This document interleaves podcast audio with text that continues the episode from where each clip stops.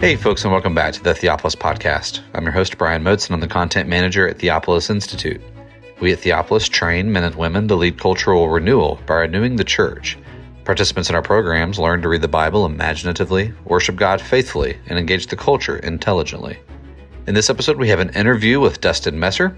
Dr. Leithart will introduce Dustin in just a moment, and in this conversation, they'll be talking about his recent doctoral work on microchristendoms and cultural renewal in neighborhoods. We're also glad to be joined in this episode by our friend Richard Bledsoe, who has done a lot of work on cities and neighborhoods.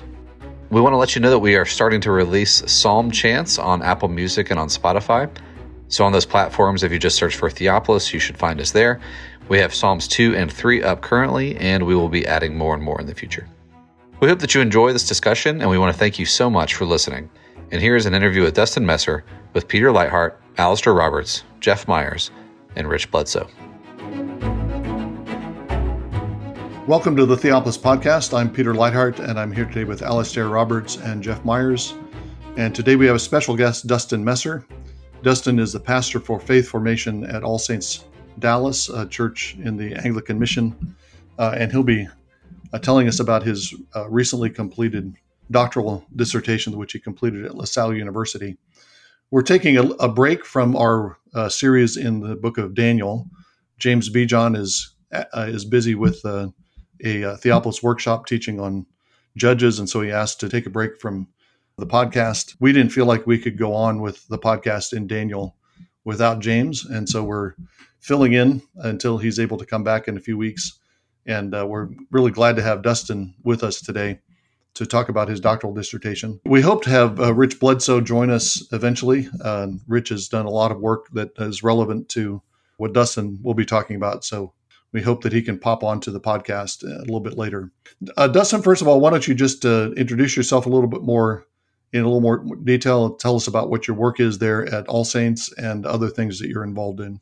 Yeah, thanks, Peter. I, uh, as you said, I'm a pastor at All Saints Dallas. We're a church right in the center of uh, downtown Dallas, and I lead our catechesis from kids ministry to adult ed we have a pretty vibrant alpha program here that I lead as well. Um, as you said, I just finished my doctorate. I uh, was really interested in sort of the intersection of sociology and theology, that kind of thing. I'm sure we'll talk about. Um, and your work specifically against Christianity was really helpful as I was thinking through um, the sort of questions I wanted to ask in the process. I write for several organizations. Um, I have something relevant to this topic at the Gospel Coalition. Probably by the time uh, this is up, kind of reflecting on Jane Jacobs, who played pretty prominently in my dissertation. Um, so yeah, I do that sort of thing, and uh, married to Whitney, and we are expecting our first child. Ah, congratulations on that. Uh, why don't you? I, I, want to return to the Jane Jacobs uh, topic because I know that's. Uh, I hope Rich will be with us by then because that's something that he's very interested in. But maybe you can give us a brief uh, summary of what the dissertation was about. You said it's an intersection of sociology and theology. What uh, what particularly were you looking at? Yeah, I was really well, it came out of sort of two realizations I had. One was the way nations change is unpredictable. It's not that individuals can't change the course of nations, they can, but it's often the case that we don't know how we will change um, a nation. Like if you look at teen pregnancy rates, for instance, um, there's a dramatic spike, um, and it that spike doesn't have to do with some sort of libertine philosophy or anything like that. It has to do with the invention of the car. And you know, Henry Ford isn't thinking to himself, "I really want to increase teen pregnancy rates," but it just changes, and the highway system changes our dietary habits um, it's sort of just elusive how how nations change. And then the other realization I had throughout the the program was uh, how much neighborhoods still really do affect those who live in the neighborhoods, and actually how malleable they are, how transformable they are. And it just struck me as I read the Bible and saw that um, faith doesn't just affect our church life, but affects our whole life as people. We are called to apply scripture not just in our churchy world, but to you know the way we treat people who work for us, our neighbors. Um, scripture isn't just a word to the church; it's a word to uh, everyone in the whole world. And so we are called to uh, change things. We're called to make the naked clothed. We're called to make the hungry fed. Um, and so, uh, how do we go about changing things? Well, if we just want to change sort of national politics and sort of an old school moral majority style politicking, uh, we could do that. You know, I don't think it's a sin to be involved in national politics or anything. Uh, but there may be a more fruitful avenue, which is engaging in and transforming local institutions, which it turns out is just super possible. We can get into the sociology behind it, but it really is possible for a relatively few amount of people to have a huge impact on the local institutions and neighborhoods. And that gave me great hope. And so those were the sort of things I explored. Yeah, thanks, uh, thanks, Dustin. Uh, I see that Rich uh, Bledsoe has joined us. I'm glad that uh, he made it through the gauntlet of technical challenges and is uh, going to be able to contribute to our conversation today. One thing I want to pick up on from your summary there, Dustin, was um, just ex- expound on what you were saying about the automobile as the as a factor in the in, increase in teen pregnancy rates. And I, I guess what I, part of what I'm thinking, I mean, the you got an obvious there's an obvious uh, link there because you have people who are you've got young people who are now mobile in ways that they hadn't been mobile before. They can escape the scrutiny of neighbors and and parents and so and so forth. But how does that fit? You're not offering a kind of technological determinism here that automobiles right. um, open up. It's it's open up an opportunity, but how does that how does that work in with a kind of a, a change in the kind of the values of of the culture? Yeah, it's a great question. I guess that statistic to me just offered a little bit of humility that the intent behind the culture making we're doing often becomes irrelevant in a very, very short amount of time. Meaning, someone can have the intent to, you know, make life easier, make transportation possible, and so forth, and yet it has this un- unintended consequence. And as you look at kind of, you know, American national politics over the last hundred years, um, it would be you'd be really hard pressed to see sort of a through line of intentionality meaning there are all sorts of unintended consequences, just surprise things of chance, you know, um, that uh, that change the course of a nation. So what I wanted to say was, you know, I think they're really honest, good people who are trying to be faithful to Christ, and they read in Scripture, we're called to. Um, transform the world. We're not called to keep our faith private. We're called to this public outworking of our faith. And I think there's just kind of an honest, you know, uh, view that says, well, therefore, I'm going to, you know, get some voter guides and I'm going to vote on these issues and I'm going to take back Washington, D.C., and then everything will be set right. I'm not saying voting doesn't matter or anything like that. What I am saying is the intentionality doesn't necessarily cause the effect on at a national level. Now, at the local level, however, if we can channel and harness that intentionality to live out our faith in a public way, we really can. Uh, there, there's a greater through line between our intentionality and the net result of our neighborhoods. We really can transform HOAs. We really can uh, make our citizens uh, with whom we live safer and healthier. And so I guess statistics like that between the automobile and teen pregnancy are just humbling to us that uh, in terms of how the world shifts, there is divine intention. God knows. He knows how Henry Ford's intentions will eventually result in this or that. But we just have a hard time knowing. Therefore, we can't put all of our eggs in national politics basket because you elect one president and there's a reaction. Another president is elected. God knows. But there really are practical, small things we can do at the local level to build micro Christendoms. Not that I would be happy for uh, for the project to end with micro Christendoms. Uh, God, I think, can knit this fabric together of faithfulness into something larger, into the discipling of, of whole nations But just on a practical level, I hope uh, my work would encourage people to not uh, neglect national politics, uh, not at all. I think it's important, but to harness the energy of their public theology at the local level where their intentionality and their effort really can make a huge difference. Dustin, um, how is your vision or your research related to, um, say, uh, Belloc and Chesterton's distributism? Because it sounds similar to that, but yet that's a kind of full blown economic theory. Uh, have you thought about that? Yeah, not a lot in in the project per se. I do quote Chesterton to some degree and work with him a little bit, but not in distributism specifically.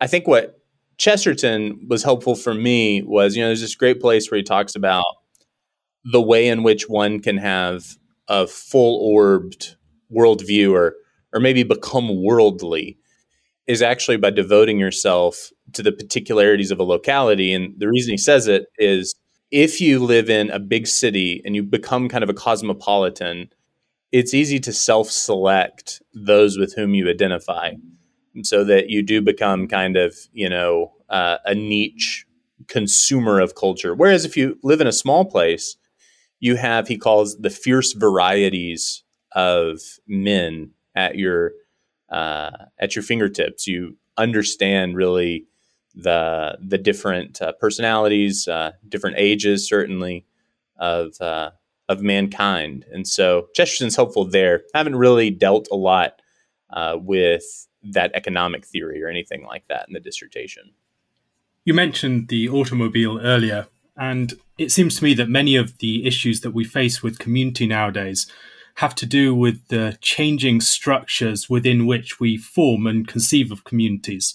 And many of the great technologies that have influenced that, again, are not things that were specifically designed to change the way that we have communities, but they powerfully shift the salience of locality, of um, I, of community, things like that. So if you think about the invention of the internet, no one really foresaw the way that that would shape the sorts of communities that we have. We maybe had some um, senses of where, where it might go, but what it means to have a local community when you don't even know what the most formative communities your own children could be involved in.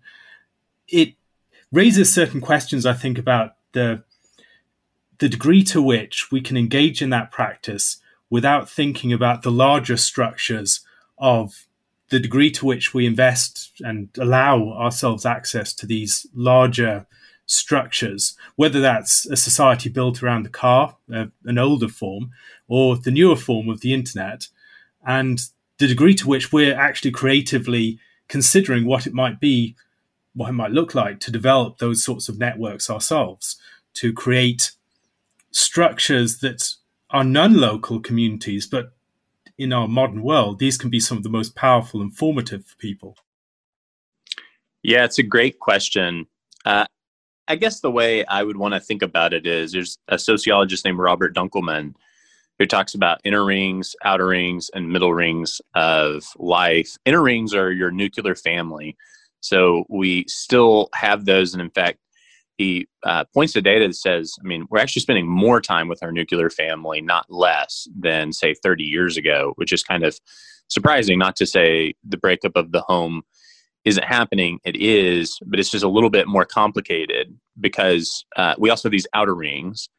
Outer rings, he says, are the things to which social media pull us to.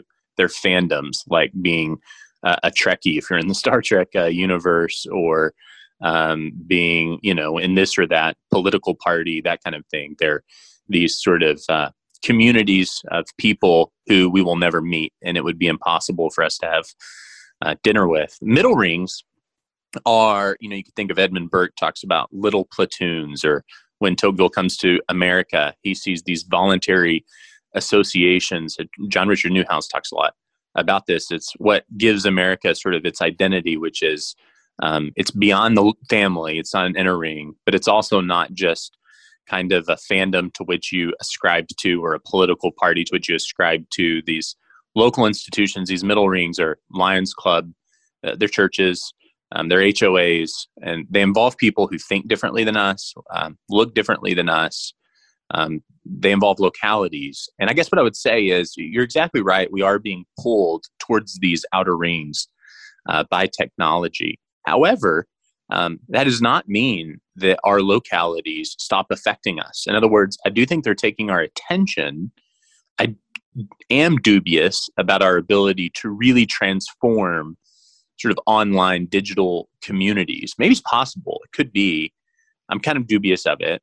Um, but as we're trying to do that with greater or lesser um, degree of effectiveness, what we're not doing is investing in our middle rings. And that's Dunkelman's sort of whole project shows that the reason we're spending more time with our nuclear family um, is because that middle ring is being so neglected. Um, yeah, and it's kind of intuitive. You know, if you uh, were to uh, have a neighbor who wasn't mowing their lawn, I think all of us know we could report the person. You know, if you have some sort of code against that, or you could go introduce yourself to them. And if you introduce yourself to your neighbor, they're much more likely to keep their lawn sort of uh, neat and tidy. Um, and so, and and you know, there's something called the broken window theory, which just says in a neighborhood, uh, order breeds order, disorder breeds disorder. There are ways we could critique the broken window theory, but uh, the, that larger point, order breeding order, is exactly right. So if we're spending a lot of time in these outer ring social networks, neglecting that middle ring, um, I think our our our lives will be uh, thinner, our community will be thinner, and uh, more than that, our place will lack our light. I think it's a way to sort of hide our our light under uh, under a bushel in a way.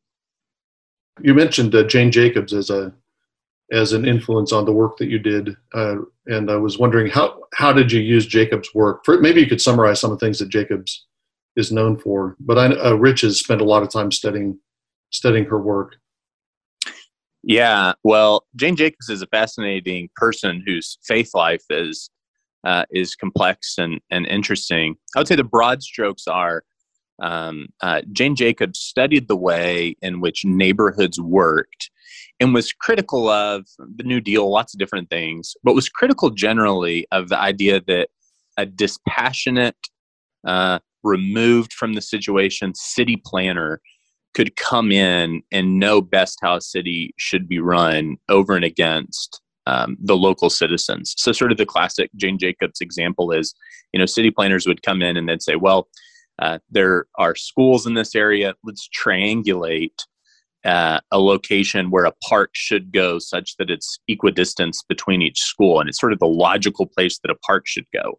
And jacobs noticed as city planners did this they'd put the park in this place. The park would go unused though it might be logical that a park should go there. And what she said is if city planners really want to help cities what they'll do is they'll, they'll come into a locality and they'll have sort of just an epistemological humility to say that uh, the citizens, um, you know, they're they're not dumb and they don't really need the help of some bureaucrat. And so, what what a city planner might do is look for what like empty lot are the kids playing baseball in, you know, um, and then you could put grass in the lot. You could build a fence around it. You can make it safer. I mean, you can buttress the life that's happening. Um, but if you're deferential to the city, if you really study the city, the neighborhoods in themselves, and work around. It's not that you just leave it and say, well, there's there's no way it can be improved. But if you say, I'm going to buttress the life that is that is there, the spontaneous order, um, you'll have far greater um, far greater results. And so uh, Jacobs is is very helpful for, to me. Actually, as a pastor, is I you know uh, after seminary, I mean, came into my first uh, church work and had all these ideas and plans. You know, well, you should come to this Bible study at this time and so forth. And I kept being frustrated. Why aren't people rallying to my amazing plans? Uh, and then I reread Jacobs, and I thought, you know, I should really look for who are the group of men having breakfast together, and how can I really support that and get them to invite younger men, or like what you know basketball league do a lot of our folks go to, and how can I support that? Jacobs gave me sort of an epistemolog- epistemological humility to say, um, you know, the planner is uh, oftentimes more full of uh, hubris than hope. And we should be deferential to the spontaneous order. In a church, of course, uh, we recognize the Spirit's work. and um, we want to partner with uh, the life that's already happening. So that's how Jacobs at least was helpful to me. Yeah, Jane Jacobs, you, she was this woman who just sat in her living room and she watched how she lived in Greenwich Village. And she's the person responsible for stopping the great Robert Moses, who was hmm. running mm. super highways through all of the neighborhoods of New York in order to achieve his Tower of Babel plans. And she's the one who stopped him. He was going to destroy Greenwich Village. But yeah, she she would look at neighborhoods and she it was interesting. It was amazing to her, wonderful to her that uh, neighborhoods were spontaneously self-ordering, and you should mm-hmm. not destroy that and think you're doing something wonderful. There may be a I mean, I remember one example she gives uh, is a local hardware store, uh, and she's very much for mixed usage. Mm-hmm. So you have all these apartments around, and there was a local hardware store, and by golly, everybody congregated at the hardware store and talked, and they trusted the owner of the hardware store. And when they left town, they would leave their key with him in case, because maybe the relative was coming or something, and they could pick it up there. But she noticed all of these things, which, of course, the great central planners just sneered at. she mm. noticed everything everybody else sneered at, and said, this is how cities really work. Yeah, it's also it's it's interesting, just fascinating to me that the uh, uh kind of high-powered Austrian economic people, the Hayekians and the Misesians, they say, you know, Jane Jacobs is one of us. She's mm. actually Mises with uh, shoe leather she's mm-hmm. actually saying everything economically that we are, except it's from the ground. So, uh, Dustin, as far as um, like uh, ministry in neighborhoods, it sounds like the the lesson of that is you you try to work with the grain of the neighborhood. So yeah. not not just in city planning or organizing parks or something, but if you're in a church in an area, then you want to that which requires in-depth study of what's actually already happening there. Yeah, that's exactly right. There's an ancient practice called beating of the bounds. Um, I'm sure Alastair will be familiar with. In England, it was a way for the parish priest to um, to know his community and teach sort of that. I mean, the way it would work practically is there'd be a a stick. The priest would walk the bounds of his parish, and as you would come to, you know, uh, Mrs. Smith's uh, lake, he would uh, hit the kid with the the stick and say that's that's the lake. It was a very tactile way of learning. I'm generally just to be on the record against randomly beating kids with sticks but it was a pra- it was a practice that solidified this is our neighborhood. This is our parish. These are the lines. These are the borders. Uh, we uh, have done it here in dallas as a church uh, previously and we would do beatings of the bounds every year and we'd have a little stick and uh, it wouldn't just be laying out the bounds of this is this street, this is that street, but we would learn, you know, this is Mrs. Smith and she doesn't have a washing machine. And in Dallas, it's quite humid and her clothes smell like mildew and she's trying to get a job. Um, and as she's going to these jobs, she smells bad. And so, how can we help her either get a new washing machine or maybe we can do laundry for her uh, twice a month? And so, I still think it's really helpful for pastors, even if you don't do an official beating of the bounds ceremony uh, or anything, to go out in your neighborhood and say, what are the signs of order and what are the signs of disorder? The critique of the broken window theory is, you know, well, um, uh, cultures uh, express order and disorder differently. In other words, if you go to where I'm at in Dallas, North Dallas, and you saw a lawn that had a car on it and parts everywhere, that would be a sign of disorder for that community. But maybe you go to South Dallas and you see someone who has a car on their lawn and there are parts everywhere, someone's working on their car, it's a sign of uh, thrift and industriousness. And that's actually a sign of order. And so I get that. You have to be sensitive to, you know, there are sort of norms in a community. Um, but generally speaking, if you can really know your place uh, well um, and you can see those signs of order and disorder, the church can be quite effective, I think, at buttressing the order and not just coming in with some centralized plan to redeem the city, quote unquote, um, and we're going to impose it upon you. We can just sort of have the humility to see uh, where order can be promoted and where disorder can be abated. And of course, as Christians, I mean, the title of my dissertation is Micro Christendom's Cultural Renewal on a Human Scale. As Christians, of course, I think this isn't just some you know platonic view of of order. I mean, I'm I'm talking about the Christian view uh, of order. We're bringing the gospel uh, to a place. We're getting our sort of marching orders from uh, from Scripture, and we're applying it humbly, of course, uh, but we're applying it in a very public way.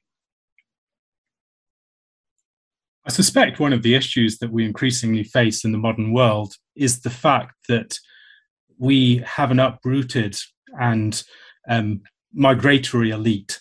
And so the homegrown elites that would have been in the community in the past have increasingly been sapped away from those communities, sent to professional institutions and universities, trained there, and then scattered all over the place. They have more of an affiliation with people of their own new class than they do with the places that they live or the places that they came from.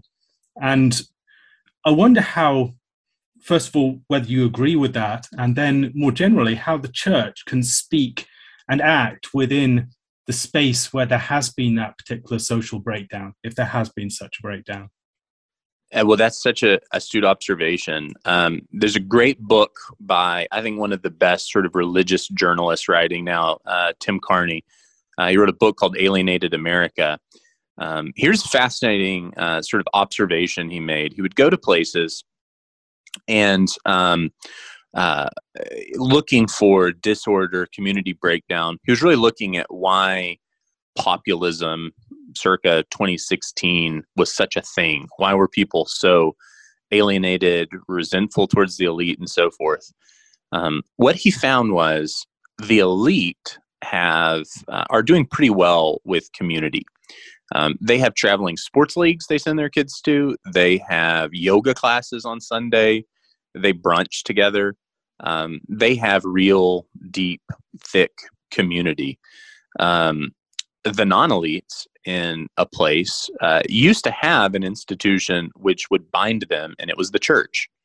Um, this uh, free institution that really gave coherence and cohesion um, to a place. And so, what he observed was that this sort of fracturing of institutions, us being pulled again to outer rings um, and inner rings, but missing this middle ring, is hurting uh, the poor uh, more than it's hurting anybody. And so, he sort of uh, one of the the great observation he made is populist candidates did much more poorly in Utah, um, some counties in Michigan, some counties in Iowa what he knew about that was that in Utah, you had a thick church life, Mormon life, right? I mean, uh, a cultish church, but still a thick um, intermediate institution. In Iowa, in Michigan, you have these Dutch Reformed communities, which really do still have vibrant church life. I'm sure y'all have visited um, some of those old Dutch churches. I was at Seventh Reformed Church in, in uh, Grand Rapids, Michigan. Um, it's amazing, actually how thick and robust of a Dutch community is still there. Those people, though they were not elites um, uh, in these places, Iowa, Michigan, where church life was still thick, where people still attended church and belonged to the church, they would not vote for populist candidates in the same way. I mean, it's it's you can look at the election map in, in 2016 and see the populist candidates how poorly they did in places where church attendance was strong. So as I think the church has a unique role to play. Um, you know, Jesus didn't give the keys to the kingdom to the Lions Club uh, or to HOAs, he gave it to the church. And the church being the church, uh, I think will make communities better generally, but the specific community who it will help are those who don't brunch and don't have yoga clubs. Um, it will be the non elite. And so I think that's a really important observation that uh, a lot of times people associate Christendom projects with currying favor uh, among the powerful. I think it's quite the opposite, actually. A Christendom project will be serving uh, the least of these, um, uh, at least in my mind. Dustin, that that was fascinating. Your uh, explanation, dear, a few minutes ago. How does that um, conf- uh, either conflict with or sync with like James Hunter's To Change the World, you know, 11 years ago, published this book, and he critiqued uh, the whole uh, bottom up kind of transformation of of society of uh, you know grassroots kind of stuff change everybody's worldview and you know and and it'll, it'll go from bottom to top and and argued that most social transformations happen from the top down with um, with a change of leadership yeah, it's a great question. I delivered a paper with this theme at uh, the Center for Cultural Leadership. I don't know, I guess kind of at the beginning of, of my research. And David Bahnsen, someone y'all, y'all I'm sure all know, uh, a Christian economist and sort of wealth advisor and so forth, was there. And uh, after I delivered the paper, he asked that exact question. I can't remember how I answered it, but I remember he disagreed with how I answered it. And uh, he said, You know, I, I agree with everything said. He said, however, um, uh, this doesn't have to be an either or. In other words, I don't think this has to be a top down or bottom up. It's not that we have to say, do this instead of that. Um, instead, I think Hunter has a point that uh, institutions, say he's talking about elite institutions, but I think just institutions generally really do have a formative effect of providing plausibility structures um, such that, uh, you know, if uh, if your boss at work is really hostile to your faith, you're not likely to be seen in prayer at lunch. Whereas if your boss um, is a person of faith, so that could be the elite in your institution, that gives um, a plausibility structure, it gives cover, it gives sort of excuse for you to say a quiet, humble prayer at lunch or to tell someone you're praying for them or something like that, have a Bible study perhaps beforehand. And so, um, monocausal um, diagnoses or prescriptions always sort of strike me as a little artificial. Uh, I, I, think we we want to do both. We want to be faithful um, to where God has has placed us, and you know, David Bahnsen, someone who really is, uh, you know, he's on Fox News and he's on MSNBC, stuff like that. Uh, he's someone who's influencing uh, sort of elite opinion and so forth. Um, and then there are churches that are trying to be faithful in economically depressed areas. And um, I think we do we do both of those things, and we don't just sort of have one model. So one of the big things, I guess, in my research was, um, you know, just how situational the way we apply the faith will be. I mean, you know, a Christian in Afghanistan a month ago is going to apply their public theology differently today than a month ago not to even get into how we in America will apply our faith publicly than our brothers and sisters in Afghanistan now. And so I, I would want to be nimble to all of those sort of things as well, such that uh, someone uh, wouldn't say, well, I'm going to avoid these institutions or I'm just going to try to reach uh, the, you know, the elite in New York or whatever. But we're just going to be faithful um, to the place God plants us. Yeah, the Lord seemed to give me a ministry, and actually, it was um, a lot of quite a bit of Jim Jordan's thinking that was behind this. Uh, with the leadership of Boulder, which has included city managers, uh, uh, university presidents, uh, police chiefs, fire chiefs, uh, that that sort of people in those sort of positions. And what and I became a chaplain and actually a pastor to some of these a number some of these people and we actually even had some conversions but my discovery was yeah these people are really powerful aren't they? Well actually when you get to know them they're very insecure um, and they're they, they're very aware of their limitations and the fact that they're possibilities of movement are very limited. Uh, they are essentially decisions they make are more or less determined, and they have to make those decisions. Somebody comes along and uh, with some sense of that, actually, the thing that got me into more places than any single thing was the insight that seven is a number of completion in the Bible all of the business gurus say that it takes between seven and 10 years to bring real meaningful change to an institution. And the insight that I had was well, 42 months in the Bible, that's three and a half, that's half of seven. I suspect Jesus was actually literally crucified at 42 months because it fits the typology. Mm. And I would tell I would tell leaders this. I remember telling it was a university president first time I met this person um, about this. That look, what's going to happen is the first year you're here, you're the heroine. Uh, you've been brought in to solve all the problems. The second year gets a little um, tighter, and the third year, people are looking for someone to scapegoat and blame. And somewhere between the third and the fourth year, they will attempt to crucify you. Well, in fact, by golly, that's exactly what happened. And hmm. I got a phone call from the chief of staff, wanted to know if I could, could you get in to see so and so? and I knew what was happening. It was all front page news. There was a scandal that they decided to blame on this person. And of course, that person just sat in their office and they planned the whole thing, of course. Well, of course, that isn't at all what happened. What happened is that you have all of this anxiety in the institution. And when somebody starts to bring change, nobody really wants change in spite of the fact that they say that. And um, when you get to somewhere between three and four years, you're looking for someone to kill. And um, I discovered that university presidents nationwide hardly ever make it more than five years. That's why. And they all play musical chairs, get up and just change places. Mm. Well, that insight has made me a lot of friends in these places because they really are not powerful people.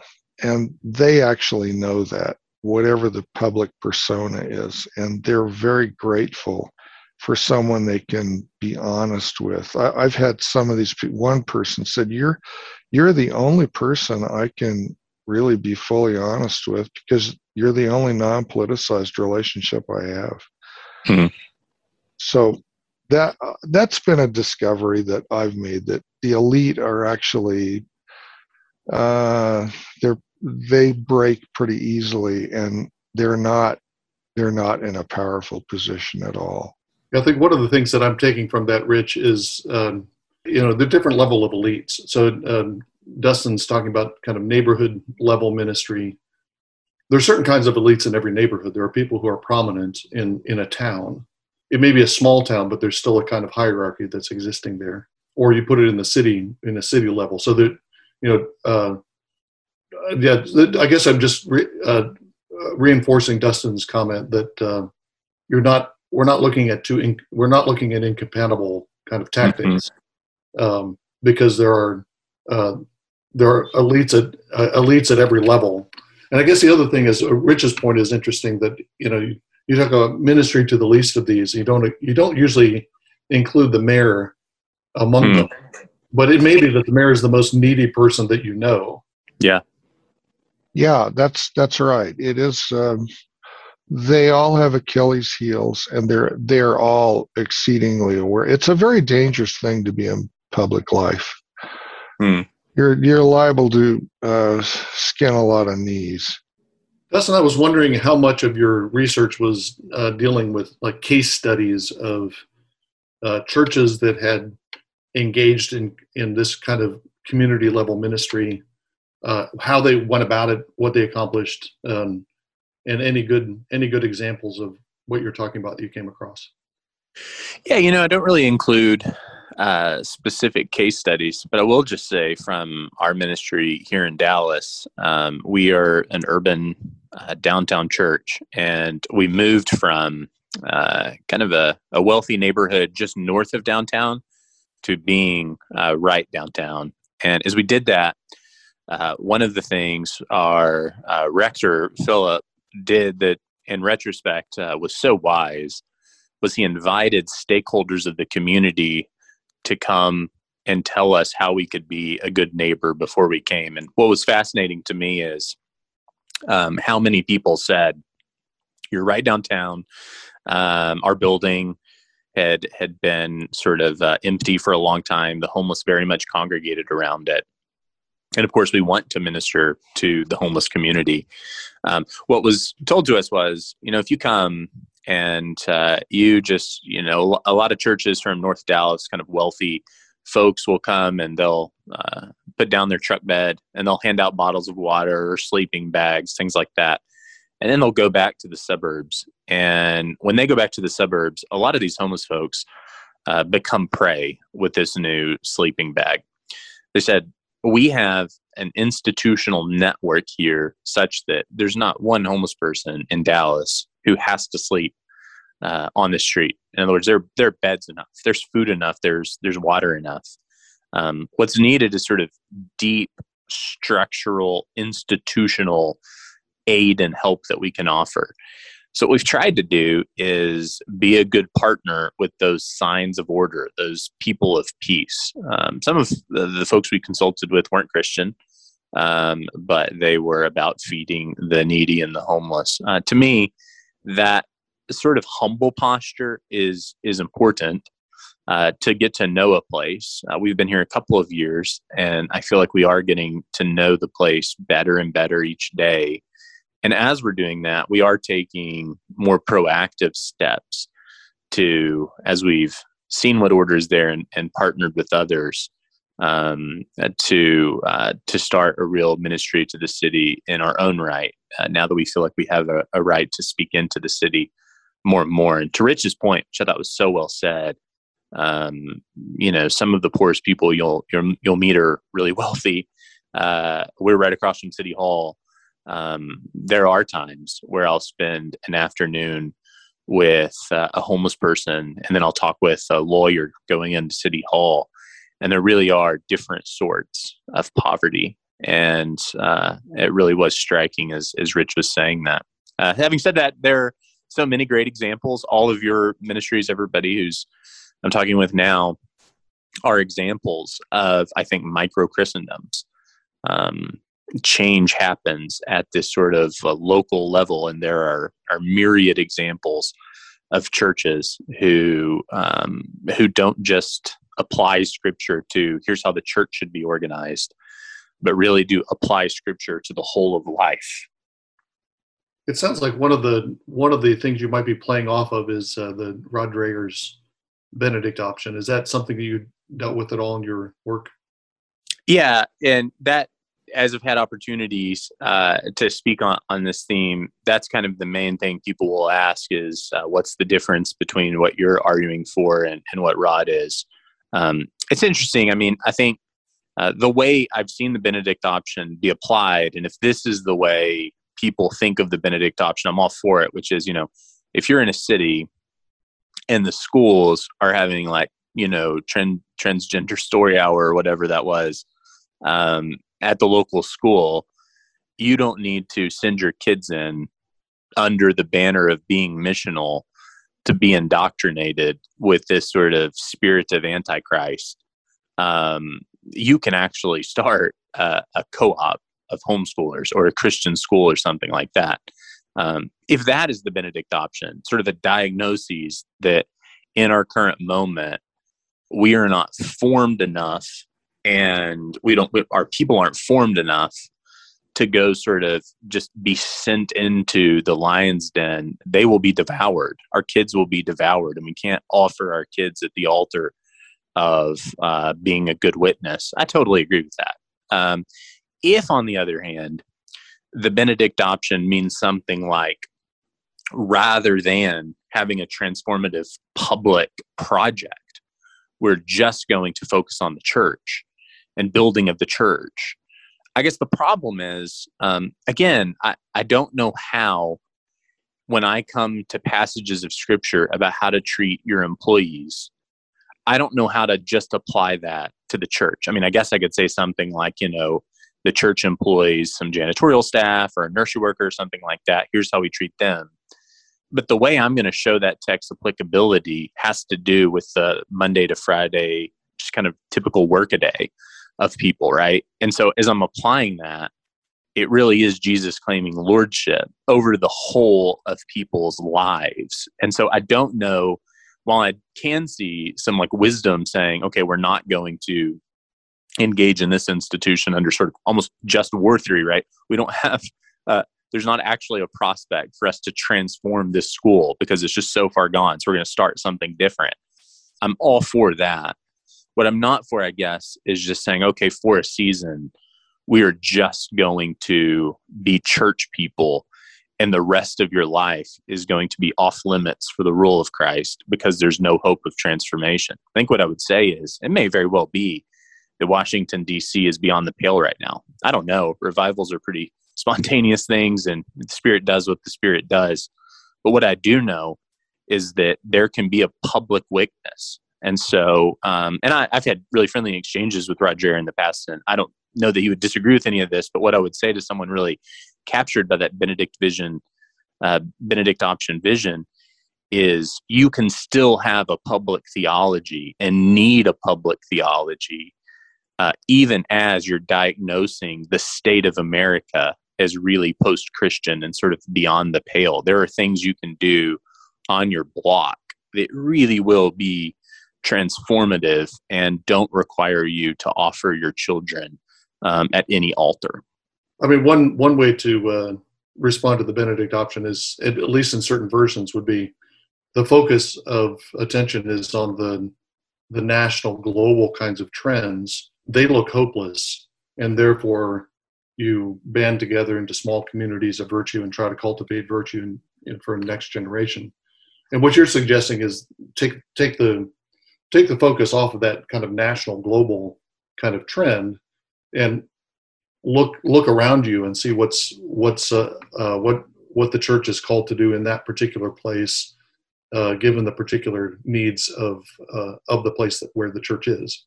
Yeah, that's exactly right. In other words, public theology doesn't have to equal the transformation of Washington D.C. and Hollywood, and you know, realistically, for the average person, the way they're going to apply their theology publicly um, isn't going to involve the transformation of DC and Hollywood, anyways. Some will, as, we said. We, we don't want to say ministry to elites and, and so forth are is a bad thing.